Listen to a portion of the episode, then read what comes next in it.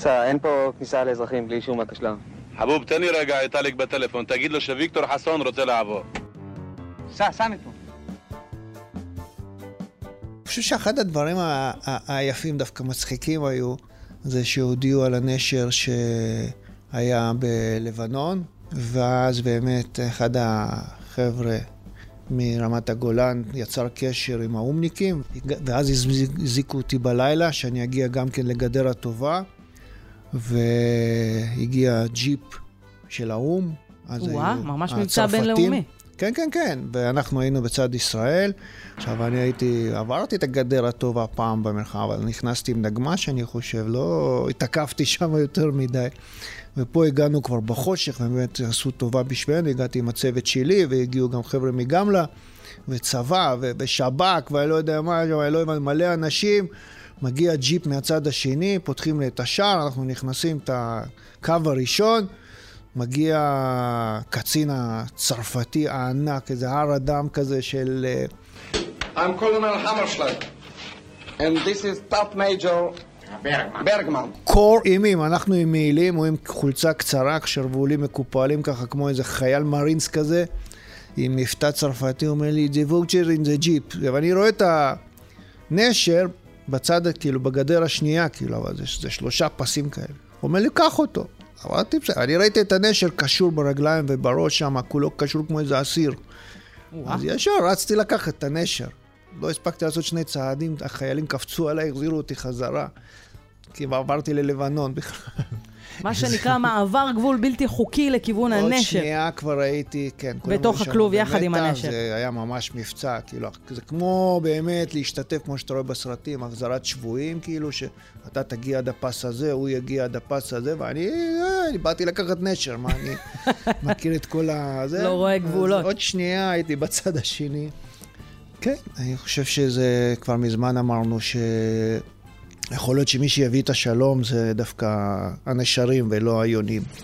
מה עושות האיילות בלילות? לציפור בין העצים.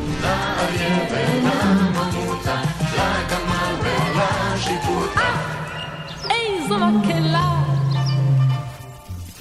הסכת ארץ ישראלי מצוי. גלי צה"ל ורשות הטבע והגנים נכנסים איתכם לסבך המקומי. עם נעמה טוכפלד. תנחנת פגיה, והנשר היגע, אל קינו חזר בחושך מדרכי האלוהים. האם הנשר באמת יגע? מה הוא עושה שם כל היום בשמיים? למה הוא הוכתר כמלך העופות מצד אחד, וקיבל את תפקיד הסניטר של הטבע מצד שני? הרבה שאלות חשובות, ונשתדל לענות על כולן בעזרתו של אוהד הצופה, אקולוג עופות ברשות הטבע והגנים. אוהד, שלום. שלום וברכה. מה המשמעות של להיות אקולוג עופות? מה זה אומר בעצם? בישראל מעל 540 מינים של עופות. כ-120 מינים, אולי קצת יותר, מקננים פה ועוד קצת קיננו פה. חולפים מעל שמי ישראל בין 300 ל-500 מיליון עופות בשנה כל וואו, זה שנה. הרבה. וזה רק בנדידה. אנחנו מארחים פה בחורף מאות אלפי עופות ממינים שונים. Uh, התפקיד הוא, האחריות של אקולוג עופות ברשות הוא להתוות את המדיניות, את דרכי הממשק, ל- לשמור על המינים האלה, לנהל את האוכלוסיות שלהם, כי חלק כבר זה הפך להיות לשמור מפניהם. אפשר לנהל אוכלוסיות של עופות? Uh, כן, אפשר לנהל את הטבע בצורה שהם יישמרו. אה, גם לנהל אוכלוסיות, לא במובן של אה, לשלוט ולהגיד למישהו אתה הנה ואתה אתה מטיל את הביצה שמה, אבל לנהל זה לנהל את אותם ביחס למשאבי הטבע ולהפך.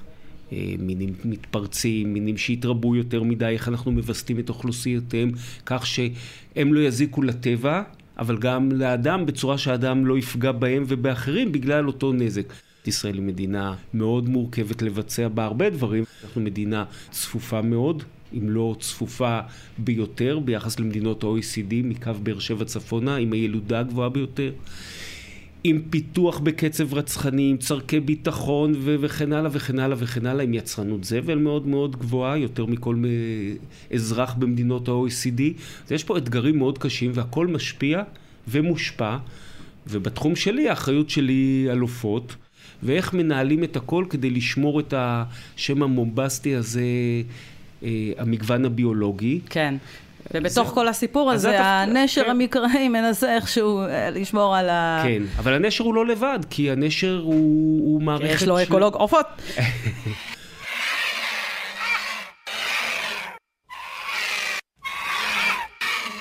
נמצא איתי כאן יגאל מילר, אחראי תחום רבייה ואישוש הדורסים ברשות הטבע והגנים. אז יגאל, שלום לך. שלום. טוב, יגאל, תגיד לי רגע, לחזור שנייה אחורה, אתה מכיר נשרים בערך עוד לפני שהם בקעו מהביצה של עצמם? תתאר לי אותם. איך נראה נשר... אה, הרבה פעמים כשמדברים איתי על הנשרים, פתאום אני קולט שזה בכלל לא נשר. אנשים פה מתכוונים, כשאתה אומר נשר, מבחינתם זה בכלל עייט, איגוס. זה התחיל עוד עם להקת האיגוס. איגוס המפורסמת. מהנשרים, זה בכלל לא נשרים, זה עייט. רהיטים. ביר. הנשר, מה הסמל? מה הקשר? ביר הנשר. והיו אצלי גם מנשר פעם ביקור אה, מהמנכ"לים וגם מהעיר וגם אנשי השיווק אמרו לי, שמע, אל אל תדליף עזוב, עזוב. החוצה, אל תסבך לא אותנו. ישנו את הלוגו כבר. וזה לא אכפת להם, זה נשר או עייט, אבל זה באמת, נשר זה וואוצ'ר, והעייט זה אגו בכלל. ופה הטעות בכלל, הקירח, זה, אבל זה... נשר הוא, באמת פה הייתה השאלה, ושאלתי הרבה פעמים, מה, בתנ"ך הנשר מוזכר הכי הרבה. עכשיו, רגע, שנייה, הם דיברו פה על נשר, אולי גם הם התבלבלו בין העייט, נשר ועייט? לא, עכשיו אתה מסבך אותנו, יגאל? לא, לא, לא, לי הם לא. התבלבלו, הם לא התבלבלו. או. באמת, אל תדאגי, הם היו בסדר. עכשיו נרגעתי. הקלסטרון, לזהות את החיות. ובכן, הנה הוא פרצופו העליז משהו של גיבורנו האלמוני, אין לנו שם, אין לנו כתובת, אבל התמונה ברורה מספיק כדי שמי שמכיר יזהה אותו בקלות. תגיד, אה, אוהד, אתה יכול כן. לתת לנו אה, ככה אה, הבדלים אה, עקרוניים ביניהם, שנדע לפעם הבאה שנסתכל לשמיים? העייט הוא צייד, הוא גם עט על הפגרים. הוא, אבל הוא מותאם לציד. למשל, עייט זהוב, העייט שמפאר הרבה מאוד אה, סמלים של מדינות, חלקן גם לא אויבות, לא ידידותיות לנו. גייסות רומי למשל היו עם סמל של עייט, והרשות הפלסטינית, וגרמניה, ופולין, והרבה מאוד מקומות. עייט הוא סמל, ולא בכדי. כוח סגירת התופרים שלו, אותו כלי ציד או הרג, הוא כ-300 קילוגרם לסנטימטר מרובע, והוא יכול לצוד, אה, למשל העייט הזהוב שחי בנגב, ובעבר גם ב- בצפון, כיום זה בעיקר במדבר יהודה ובנגב, נותרו לנו זוגות בודדים, גם אה, מושא להרבה מאמצי שמירת טבע שאנחנו מבצעים, והוא יכול לצוד גם כלב. אז יש לו רגל קצרה וחזקה, עם טופרים מעונקלים וחדים, בעוד שלנשר זה רק רגל לעמידה, אז זה רגל עדינה יותר. המקור של הנשר הוא צר וארוך כדי להיכנס בין העצמות ולקרוע בשר, של העית הוא קצר ומעוקל יותר, אין לו צוואר ארוך. צבע שלו אה, שונה? הוא חום. העית הזוב, יש לו כיפה זהובה וגם כתמים אה, בהירים בכנף. כן, כי חייבים להצדיק את השם איכשהו. כן. בדיוק. מראה כללי. ואיך מבחינה אה, חיצונית אה, אנחנו מזהים את הנשר? אז יש לו באמת את הראש הקרח ובלי נוצות. עוף שגובהו בעת שהוא עומד הוא כמטר, מטר ועשרה, עם צוואר ארוך וקרח מנוצות ארוכות. הוא לא קרח, לא רואים אור חשוף, יש עליו אה, פלומה עדינה, אבל אין עליו נוצות כמו שאר הגוף שלו. גוונו אה, חום, אחיד, זה יכול להיות בנשר צעיר חום כבוגר חום בעיר. כשהוא פורס את כנפיו, מוטת כנפיו כשני מטר ושישים. יפה, מרשים. זה כן חיה מלכותית, כי גם הוא נראה מלכותי. זה בסך הכל הוא ענק, רואים את הגובה. עכשיו, נשר, נשרו לו הנוצות מהצוואר, זה ככה, לא סתם נתנו אה, לו את השם. עכשיו אנחנו אז הם נזכור. ידעו כבר, הם ראו את זה, גם בלי טלסקופ ובלי משקפת, רואים את זה. אין לו נוצות בצוואר בשביל שיוכל להכניס את הראש עם הצוואר הארוך שלו לתוך הפגר פנימה ולצאת, להוציא את הראש גם בלי בעיות וגם להתנקות יותר קל. אחרת הוא היה צריך לעשות חפיפה כל יומיים. אז נגיד נשר שהוא עומד, אז פה ממש מובהק, אתה רואה חיה שעומדת, קודם כל הראש באמת ארוך, עם צוואר מאוד מאוד ארוך, כמו ג'ירפה נגיד, אני יכול להשוות יחס. של העופות. כאילו, של העופות. על יד הגוף יש לו את הציצית מסביב לצוואר, שהוא למעשה כנראה זה הסטופר, עד איפה אפשר להכניס את הראש. אבל גם רואים את זה אצל הבוגרים, זה לבן כזה מלכותי, ויכול להיות שמשם המלך, נכון, לבוש עם אה, פרווה אה, לבנה. כמו, כן. בדיוק, זה מופע הנשר. עכשיו, נשר שהוא מאיים על מישהו והוא פותח כנפיים וזוקף את הראש, אתה רואה פה מלך, זה מלך באמת, אבל אוכל נבלות. אלא... שאלתי פעם, אז אחד הדתיים אמר לי באמת, אחד הרבנים אמר לי, תשמע, מישהו אחר היה כבר מת. מלך יכול להרשות לעצמו לאכול את זה. את כולם. כנראה. הבנתי. אז זהו. מאפיינים מיוחדים.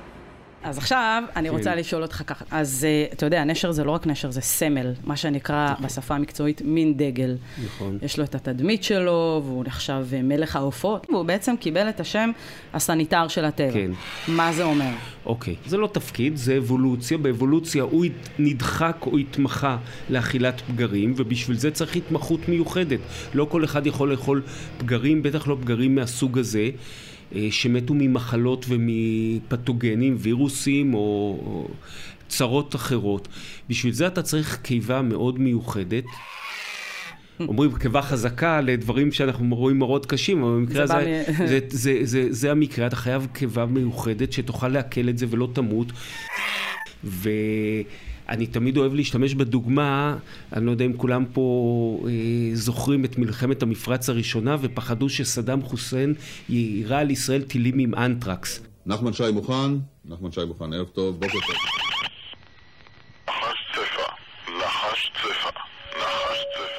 אנטרקס זה נשק, שמש... זה חיידק, שמשתמשים בו גם כנשק ביולוגי כחמור ביותר, חיידק שיכול לגרום למוות מאוד מהר. אז הפוך, נשר מנצח את האנטרקס. וואלה. בקב... זאת אומרת, אם היו נופלים פה טילים עם אנטרקס, כולנו היינו אה, מתים כנראה, אבל הנשר היה נשאר אחרון וצוחק על כולנו. אם הוא היה אוכל אותנו. אה. אז זהו, זה מה שאני בא אוקיי. לומר. הקיבה של הנשר היא הקיבה הכי חומצית שקיימת בעולם, בטבע, הידועה. הכי? כן. בעולם? זה בעצם זה בעצם שיא כזה. כן, פחות, פחות מ-1 pH, זה בעצם חומצה. אם תכניסי אצבע לחומצה ב- של 1 pH, היא, ת, היא תעכל. לא אז, תישאר אז זה. לא יקרה לך בקיבה של הנשר, אבל היא מספיק חומצית שהנבגים של החיידק של האנטרקס תוך שניות מתפרקים. וזה הסניטר של הטבע בעצם. הוא אוכל את כל מי שמת, גם אם הוא מת מהצרות הכי גדולות שיש. וזה, ובלעדיו, וזה הדבר החשוב להבין, בלעדיו יש הפצה של מחלות. נעשו על זה מחקרים. עוד פעם, לצערי זה קורה על דרך השלילה, אבל בהודו הוכחדו 99% מהנשרים. בגלל תרופה וטרינרית שכולנו משתמשים בה, קוראים לה וולטרן. בהודו לא אוכלים את הפרות כי הן קדושות, ו-99% מאוכלוסיית הנשרים בתת היבשת ההודו נעלמה. מה קרה מאז? מספר מקרי המוות מכלבת בהודו מרקיע שחקים, בצורה- כי מישהו אחר אוכל את הפגרים. וזה לא מישהו שמותאם לעצור את שרשרת ההדבקה של חיידקים או וירוסים. גם בטבע בישראל, באדמת הגולן למשל, יש את חיידק האנטרקס בתנאים אנאירובים, ואחת לכמה זמן מתות מזה גם פרות. זבוב שיעמוד על פרה כזאת, או ענפית בקר, או תן שיאכל מזה, או כלב משוטט, הוא יעביר את הנבג של האנטרקס. הנשר לא. הנשר, אם, אם יהיו מספיק נשרים, הזאת. בדיוק, אם יהיו מספיק נשרים, בעצם מעגל ההדבקה ייעצר. לצערנו זה כבר לא קורה. הבנתי. אז כמה שנים חי נשר ככה בטוב? במדינה נורמלית, שבה מצב שמירת אופטימיים. הטבע הוא טוב, נשר יכול לחיות קרוב ל-40 שנה. אה, זה יפה. זה יפה וזה לא הרבה בכלל. הוא יכול לחיות קרוב ל-40 שנה. בטבע הישראלי, מניסיוננו הרב, ואם תרצי נפרט איך אנחנו יודעים את זה, אני עוד לא מכיר פרט שעבר את ה-20 שנה. או, וואו. כן. תוחלת חיים שהתקצרה בחצי. לפחות. זה המקסימום, זה לא דיברתי על הממוצע. בתנאי שבי נשרים מגיעים ל-40 שנה, למרות שאת הפוריות שלהם הם מאבדים בתחילת שנות ה-30 לחייהם. And I'm gonna be 40 When? someday. In eight years. אז אתה מדבר על פוריות, זה הזמן שלי לשאול קצת על חיי המשפחה של הנשרים, זוגיות, איזה הורים אני מחלק הם. את, אה, את עולם, אה, את הרבייה בטבע לשתי אסטרטגיות, אלה שמעמידים המון המון צאצאים ולא מטפלים בהם. מי לא, שישרוד, לא ישרוד. רחוק מאיתנו זה צבי הים, הצבה הרי עולה, מטילה ועוזבת. זה נקרא אסטרטגיית R, האות R, אבל אם רוצים לזכור מה זה, זה הרבה. ומהצד השני, אלה שהם ה-case selection, שההשקעה הורית מקסימלית, שדומה לנו. הנשרים זה הדגירה הכי ארוכה שקיימת בעולם העופות בטבע, בדגירה רצופה ישירה, 57 יום. הדגרה. חופשת לידה לא רעה בכלל. אה, זה לא חופשת לידה, כי והטיפול ההורי בפרופורציה הוא מאוד ארוך, הם מגדלים את הגוזל, מאכילים אותו עוד כ-150 יום, ושני בני הזוג עושים את זה במידה שווה. או, יש שוויונות. ביניהם אפילו קונפליקט. דבר ראשון, הרחם של העופות זה ביצה. ביצה זה אנלוגיה מושלמת לרחם, רק הרבה יותר חכם. כי אצלנו, את צריכה לסחוב את זה, וקשה לך וחם לך. אצל הנשרים היא נפטרת ממנה, ההיריון הוא 26 שעות, בין 24 ל-26 שעות, הביצה מוטלת, ומאותו זמן ההיריון הוא חוץ גופי.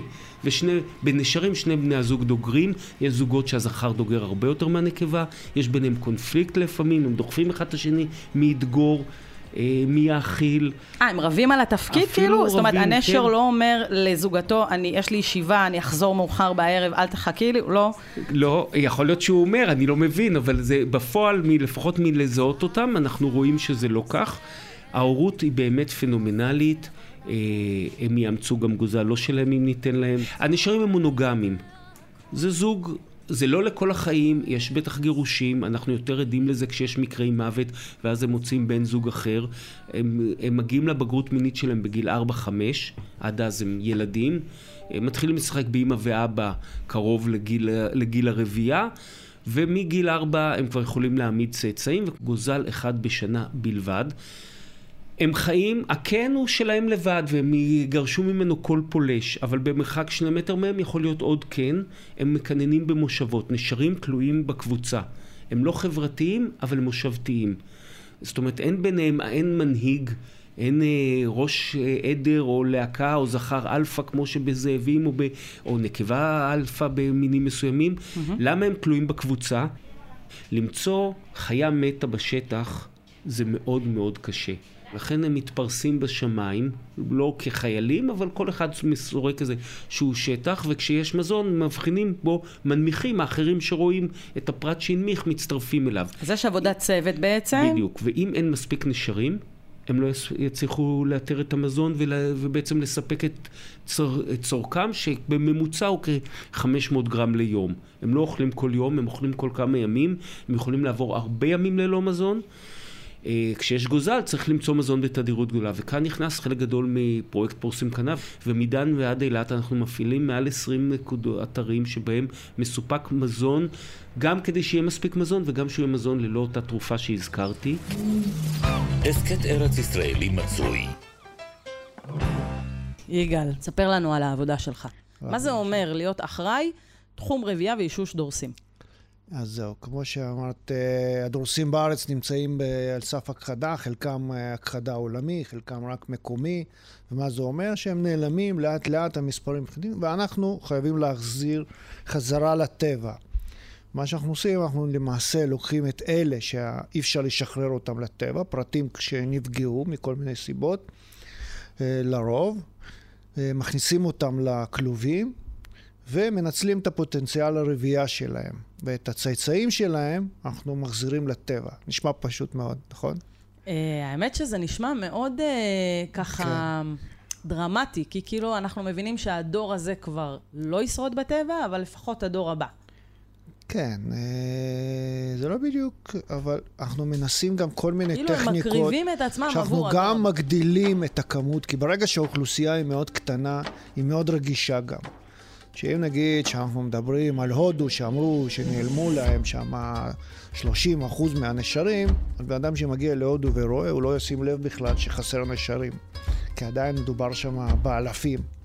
אצלנו נגיד שאנחנו ניקח את גמלה בימים הטובים שלה, שהיה שם נגיד 80 נשרים, ב-80 נשרים האלה ירדו פעם אחת, פעמיים, על איזה נבלה מורעלת, הלכו 20 אחוז, 30 אחוז, כמה זה יוצא? אני גרוע בחשבון. לא נשאר נשרים. והיום תבקש המשטרה להאריך את מעצרו של החשוד בהרעלת הנשרים ברמת הגולן, תושב דובה זנגריה. שלום לכתבנו בצפון, גיא ורון.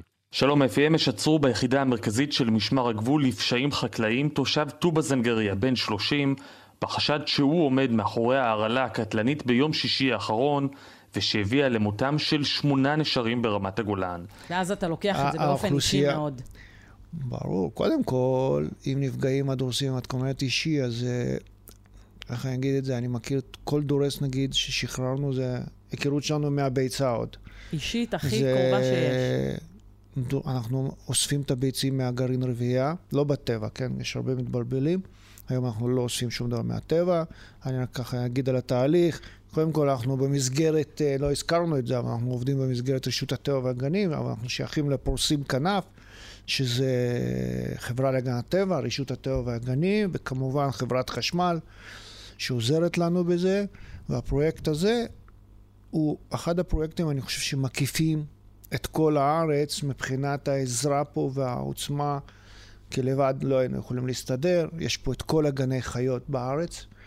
ירושלים זה המדגרה. ספארי זה הבית חולים גם, וטיפול לפעמים. ואפילו, נגיד, ניקח את חיפה ובאר שבע היום, שגם יש בעיה, מה, מה אתה עושה עם דורש שיוצא לפנסיה? סיים את התפקיד שלו.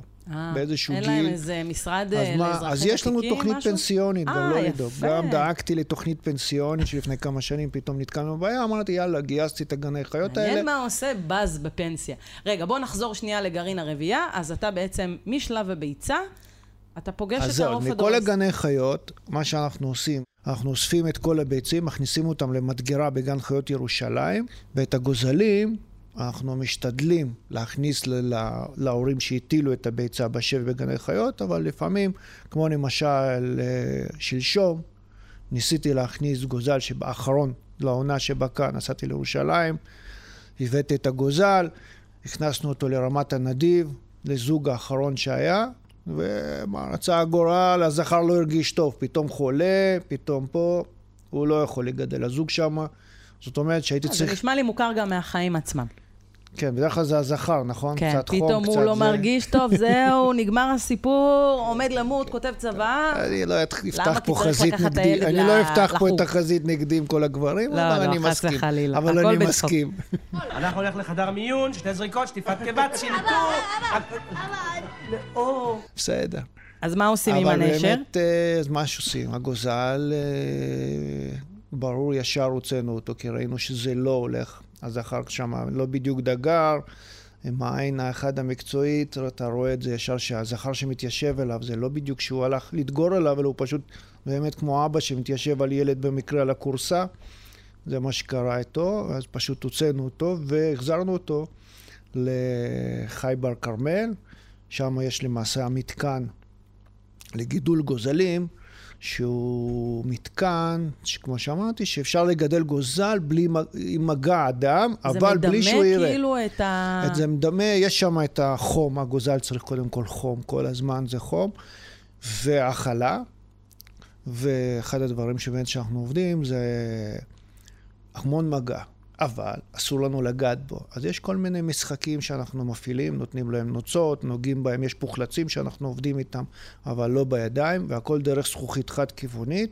בצד השני של הגוזל יש חלון עם רשת, ושם יושב נשר ענני, שלמעשה, וככה הגוזל רואה איך הוא ידמה, למה הוא ידמה שהוא יגדל, גם יש uh, ויזואלי וגם קולי, ויש להם תקשורת ביניהם. ואז ככה הנשר הזה שיגדל, הוא ידע שהוא יהיה והוא- דומה לנשר ולא לספיר או ליגאל מילר, ואין שום בעיה.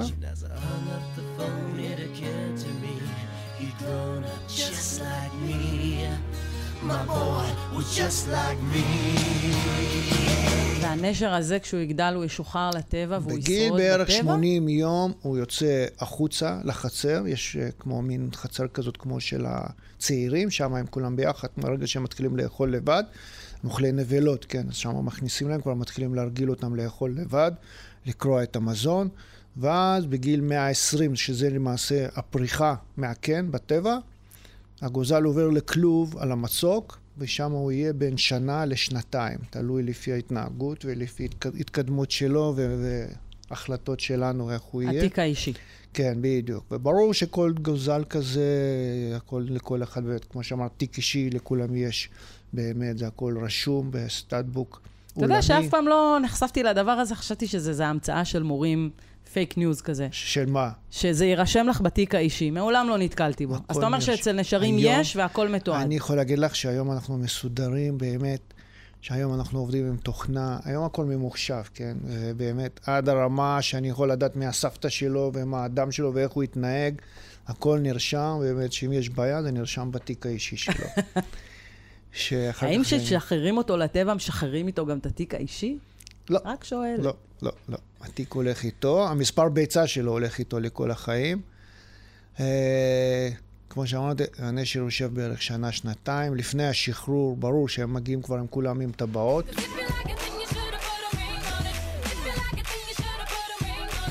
יש מה להם שנקרא טיבוע. טיבוע, בדיוק. אז יש את הטיבוע הבינלאומי, שזה טבעת מתכת, עם, אה, היום כתוב עם מדינה, אבל יכול להיות שיבטלו את זה, כי מכל מיני בעיות ביטחוניות, לפעמים עדיף שלא ידעו שהוא מישראל, זה יהיה מרכז.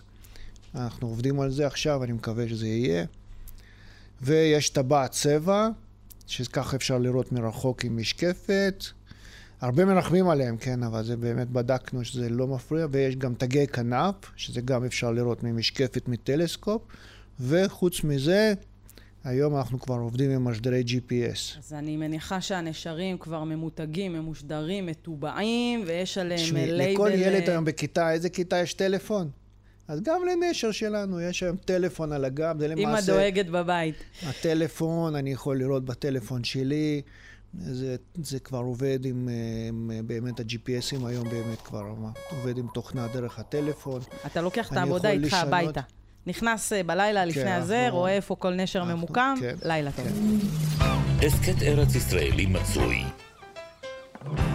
תגיד, אה, אוהד, מה העובדה הכי מדהימה שאתה יכול לספר לי על נשרים? ובטח יש לך הרבה מזה. לצערי, הסיפור המדהים בנשרים הוא הסיפור העצוב של הכחדתם. יש בעולם הישן 15 מיני נשרים ו-14 מהם בסכנת הכחדה.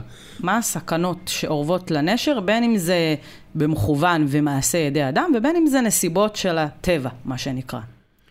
הגורם הוא כימיקלים, מספר אחד. האדם למד לסנטז כימיקלים והוא משתמש בהם בעיקר כחומרי הדברה, ואין מה לעשות, צריך את החומרי הדברה כדי להכיל יותר מדי אנשים בעולם, אבל נעשה בהם שימוש, נאמר את זה אחרת, בשימוש חוקי ומבוקר בחומרי הדברה, אף נשר לא ימות. זאת אומרת שיש דרך. בוודאי.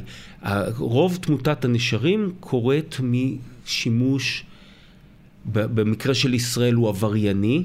זה חומרים חשובים בחקלאות, להדברת אה, אה, חרקים, כשמשתמשים בהם לפי התווית, כמו שכתוב על התרופה שאת לוקחת, תווית, אף נשר לא ימות מזה, וגם כמעט חיות שאינן חיות מטרה לא ימותו מזה. מתי מתים בזה? כשמישהו... כשמגזימים. זה לשימוש עברייני, במקרה הזה כששמים את זה כנגד טורפים, כדי שפגעו בצנרת או טרפו, באים גם נשרים ונפגעים מזה, אלא שבעוד התן מפצה על זה ברבייה, ועל כל תן שמת באים מעל ההלוויה, נשר שמתרבה כל כך לאט, אותו פוטנציאל רבייה נמוך עם השקעה הורית, לא מצליח לפצות על התמותה, לוקח הרבה שנים לאוכלוסייה להשתקם, ועד שהיא משתקמת מגיעה ההרעלה הבאה. הרוב, ורוב החקלאים רואים, לא משנה מה, הם לא עבריינים, לא הם גרמו לזה. נוסף עוד שימוש בחומרי הדברה, לשמחתנו לא בארץ.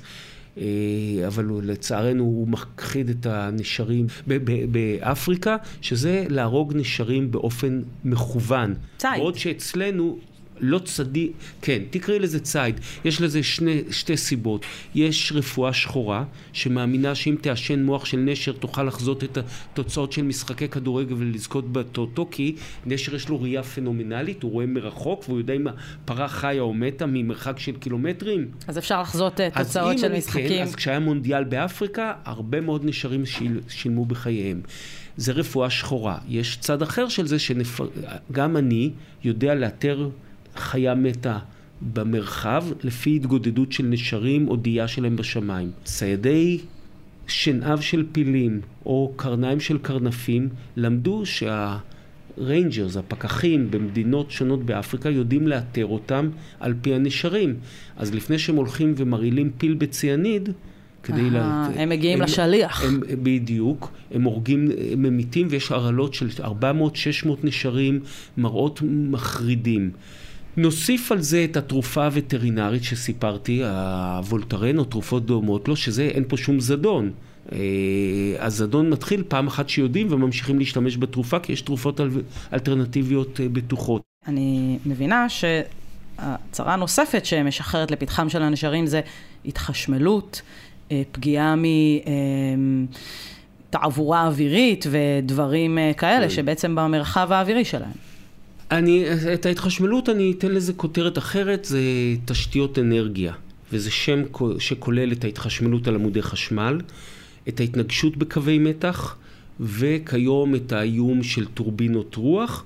ואני אוסיף לזה, שזה לא מתחום האנרגיה, אבל עוד תשתיות שאנחנו פורסים באוויר הגבוה, אנטנות מאוד גבוהות, אה, וואי, תשתיות... קשה להיות נשר. מאוד מאוד מה? קשה להיות נשר, זה מה שאמרתי, העצוב בסיפור של הנשרים, שחיה שהתפתחה להיות עמידה למחלות הכי קשות. לכאורה היא הייתה צריכה להיות הכי עמידה. ואנחנו בני אדם באו ועקפנו את זה מלמעלה. ואנחנו שכל כך הערכנו אותה, אבל לא, לא הבנו נכון את מה שאנחנו עושים. אף אחד לא מחשמל נשרים מתוך כוונה. כן. אז את זה אנחנו יודעים לפתור, זה יחסית צרה קטנה. בישראל, כי חברת חשמל אגב? משתפת פעולה, ונושא טורבינות הרוח, וואו, זה צרה צרורה. האדם צריך לייצר אנרגיה חליפית, אבל uh, זה לא יכול לבוא על חשבון... פתרון בעיה אקולוגית אחת של ייצור אנרגיה מדלק פוסילי לא יכול לבוא על חשבון uh, הנשרים. ו... אז הבנו שזה כבר לא בעיה של נשרים, זה בעיה שלנו.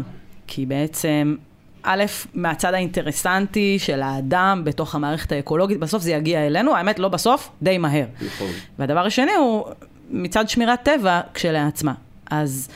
דיברת על ניהול אוכלוסיות, איך אנחנו, אתה רואה פתרונות אה, ישימים לבעיות האלה? כן, יש פתרונות. לנושא קווי המתח, למשל הפתרון הוא פשוט הטמנה בקרקע. זה בתחום של חומרי הדברה, קיום, קיום אה, החוק. אכיפה מן הסתם? אכיפה, רשות הטבע והגנים, בסיוע שוב של uh, גופים נוספים, כולל מרכז הצפרות של החברה להגנת הטבע, שעזרה לנו לגייס לזה תקציב. התחלנו להפעיל בשנה האחרונה כלבי רעלים. אפילו היום הם איתרו הרעלה. כלבים שיודעים לאתר רעל, יודעים לאתר חיות מתות ולמנוע את ההרעלה הבאה, וגם למצוא את המרעילים. במדינת ישראל לא מצליחים להעמיד לדין מרעילים. אה, קשה מאוד, זה, אין לזה בליסטיקה, זה לא כמו כדור רובה שאפשר כן. לבדוק אחר כך את הקנה. כל אחד קונה את החומר הזה בחנות אה, ציוד חקלאי ומפזר. אין, אז אנחנו נלחמים בזה, אבל תמיד, דבר ראשון, הכל מתחיל בחינוך והסברה. בלי זה לא יעזור שום דבר. אתה רואה שם שינוי? אתה, אתה רואה מקום להיות אופטימי בנקודה תראי, הזאת? אני, אני אציג את זה בסיפור, אני אחשוף פה חשיפה עולמית. או, בשביל זה באנו. לפני שבוע ויומיים מת לנו נשר, שאנחנו מכירים אותו היטב, יש לו משדר, אנחנו יודעים איפה, בין כמה הוא והכל, מת במכתש גדול. איך ידענו? כי שוב, מערכת התראה מהמשדרים, יש לו משדר על הגב, שידרה לנו נשר מת, ישר פקחי הרשות האמיצים יצאו לשטח, גלשו, הוציאו אותו והעבירו את זה לבדיקת מעבדה, מחכים לתשובות. סביר להניח לפי כל הנסיבות שהוא רעל. לפי המשדר שעקבנו, גילינו את מקום הקן שיש, ופקחי הרשות שוב יצאו לשטח עוד באותו יום, והם גילו שיש גוזל בקן, ועכשיו מה עושים? נותרה בתקווה שהאימא חיה, וכי לא ממושדרת כנראה, כי ראינו בקן הזה רק, פרט, רק תנועה של פרט אחד. ו... הייתה התלבטות, להוציא את הגוזל, לא להוציא, אני לא אה, אשתף בכל השיקולים למה החלטנו בסוף להשאיר את הגוזל, אבל הסתמכנו על זה שנגייס ציבור שיגיע לצפות בקן ולראות שהגוזל מואכל, ואם הוא לא מואכל ומטופל, אז נאלץ לגלוש גלישה מאוד מסובכת במקום מורכב, ואנשים נוסעים שעות, זה בדרום הארץ, אני לא חושף את המקום, הולכים ברגל לפחות שעה של הליכה בשמש יוקדת, מקום חשוף לגמרי, יושבים יום שלם בתצפית על הגוזל הזה, תחת ציליה שפקח הרשות האמיץ אריה בנה. ויושבים לבד, מקום שאין קליטה סלולרית, לבד, וצופים ומדווחים לנו על האכלות, על זה אם הטרידו אותו, עופות אחרים וכדומה. זאת אומרת, אני אופטימי. השבנו נשרים לכרמל, מי ששוכח. כן. נשרים נכחדו מהכרמל בשנות מדהים. ה-50. אוהד, אתם משתמשים בעצם בכוח ההמונים, לא רק כדי לקלקל ולהגיד שיש כן. בעיות, אלא כדי לתקן את מה שאנחנו בעצם גרמנו. כן, אז הציבור, אנחנו משתווה, אני אופטימי, כשהקמנו את פרויקט השבת הנשרים לכרמל, היו מבכירי הזואולוגים ואנשים שהקימו את שמירת הטבע במדינת ישראל, לא נזכיר שמות, שאמרו אין סיכוי, ו... ו... ווואלה, יש סיכוי? וכיום יש לנו מושבה של כ-40 נשרים בכרמל, 50 שנה אחרי שהם נכחדו הם התחילו להתרבות, הכל בזכות גרעין רבייה, ויש לנו זוג נשרים סורר שבחר לקנן 140 מטר מאחד השבילים הכי אה, מטוילים בכרמל, וכבר ארבע שנים מתנדבים, יושבים ושומרים עליו מפברואר ועד יולי, כל סוף שבוע, וואו. וחגים, ובאמצע השבוע בהתנדבות, משמרות, שהם אה, כדי להסביר לציבור שהולך בשביל, דבר חלש, לא לרדת מהשביל, לא לשחרר את הכלב. לא שומעים אותך, דבר חזק! אבל אסור לו לדבר חזק! כי זה מה שהביא אותו למצב הזה מלכתחילה! ולכן הפסרתי בך חצור ופסור!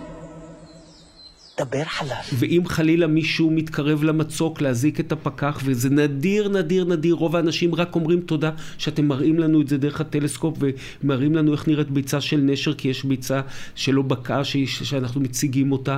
אז אני מאמין שגם הרעים ביותר, אם הם יכירו וילמדו אותם, הם יבינו.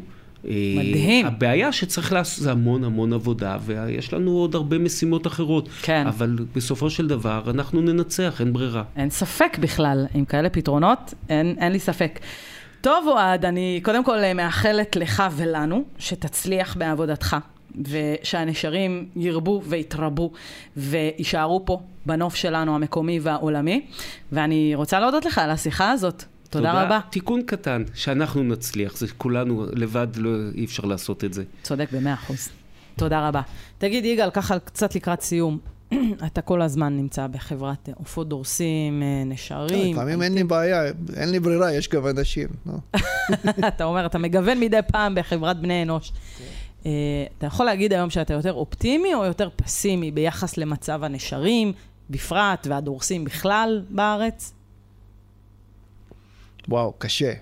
פעם, פעם, פעם כבר שאלו אותי, ומה החזון שלי? אז אמרתי, החזון שלי שיבוא המנכ"ל של רשות הטבע והגנים, או לא יודע מי, המנהלים שלי, ויגידו, תשמע, לך הביתה, העבודה שלך נגמרה. וואו. אני חושב שלצערי, עוד לנכדים שלי יהיה עבודה.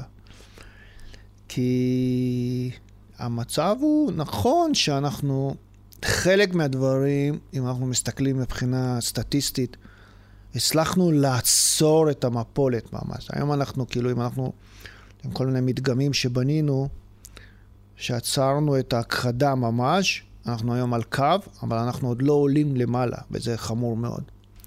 ועד שלא יפתרו את הבעיית ההרעלות, זה לא ייפתר.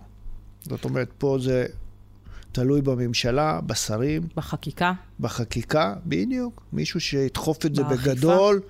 עכשיו יש לנו... זה, זה, בוא נגיד ככה, לשחרר את הדורסים, היחס הוא רגיל, הוא 1 ל-10. זאת אומרת, מ-1 ל-10 דורסים שאני אשחרר, הוא ישרוד. ויש כאלה שכבר הגענו 1 ל-14. זאת אומרת, זה יותר גרוע מרולטה רוסית. כשאני משחרר דורס, אני כבר צריך להתנתק מראש, כשאני יודע, שאני אומר לו, יכול להיות שאני לא אראה אותו יותר. כן. זה אופטימי? ריאלי. אני ריאלי, כן. ריאלי. אבל אין ברירה, חייבים להמשיך, כאילו, זה לא, אי אפשר לעצור את זה, וזה, הרבה פעמים אני מכניס את זה גם לחבר'ה הצעירים, כאילו, ולחבר'ה שעוד ימשיכו אחריי, כן, לי, אני עוד שנתיים יוצא לפנסיה. אז דיברנו על אה, הערכה ריאלית, אבל אני מרגישה שגם זה קשור אליך באופן אישי, רגשי, ואתה נקשר לנשרים שאתה מגדל ומשחרר לטבע. יוצא לך לפגוש אותם שוב, לקבל מהם דשים, לעקוב דשים. אחריהם. לא נעים להגיד, אבל כל פעם שהם רואים אותי, הם מקיאים. הנשרים? כן. מקיאים? סימן שעשיתי עבודה טובה. מחווה מאוד מעניינת. מה זה עובר אצל נשר שהוא מקיא, הוא, שהוא מפחד, הוא צריך להתפטר מהר מהמשקל בשביל לעוף ולברוח. אוקיי. כי אני זה שהרע, אני זה שמתעלל בהם, תופס אותם. וואו, הם ממש בדיקות. לא יודעים להעריך מה אתה עושה בשבילם. אז הם מקיאים. וטוב שככה, אני אומר. נשר ש... אני יכול להגיד לך שיש נשרים בגרעין רבייה, שאמרתי, משתמשים בנכים, אז זה גם יכול להיות נכה בראש. נשר שאני משחרר אותו, הוא עף לרמת הנדיב ביום העצמאות ומבקש מאנשים שם בפיקניק, מבקש סטייקים, אז אני לוכד אותו ומחזיר אותו חזרה. או שיש נשר שחיטט לילדים בתיקים בטיול. אה, יש גם כזה? זה נשר שהוא חברותי, הוא לא מפחד. זאת אומרת שהיה פה איזושהי פדיחה בגידול שלו באמצע. מישהו שם, ומדי פעם במצלמות אני רואה אנשים קשוחים ככה באים, רואים גוזל של נשר, מתחילים ל... אוי, פוצי מוצי וזה חמוד. אין, אצלנו אין דבר כזה. ברגע שאתה עושה דבר כזה, זה נשר שיחזור לגרעין רבייה כנראה. הוא לא ישוחרר לטבע. הבנתי, יגאל. טוב, מה אני אגיד? אני לא יודעת אם לאחל לך שהנשרים יפסיקו להקיא כשהם רואים אותך, או שפשוט לא תהיה לך עבודה. אבל אני בטוחה שגם כשתצא לפנסיה, הנשרים והדורסים תמיד יהיו אצלך בלב, ושאתה תמשיך לעשות למענם אה, המון המון דברים טובים וחשובים, גם עבור הדור הזה וגם עבור הדורות הבאים. אז uh, אני רוצה להודות לך, יגאל מילר, אחראי תחום רבייה ואישוש הדורסים בארץ, ברשות הטבע והגנים. את הנשר דואל לשלווה, לדממה ולתכלת. לא יפילו אותו הכבלים, החומות והמלט. עד כאן הסכת ארץ ישראלי מצוי, העורכת איילת טריאסט, מפיק אלון אביטל, טכנאי אורי אגסי, עריכה טכנית רועי קילקר, ותודה לאנשי רשות הטבע והגנים, שלומית שביט ואבישג איילון. אני הייתי נעמה טוכפלד, ניפגש בהסכת הבא.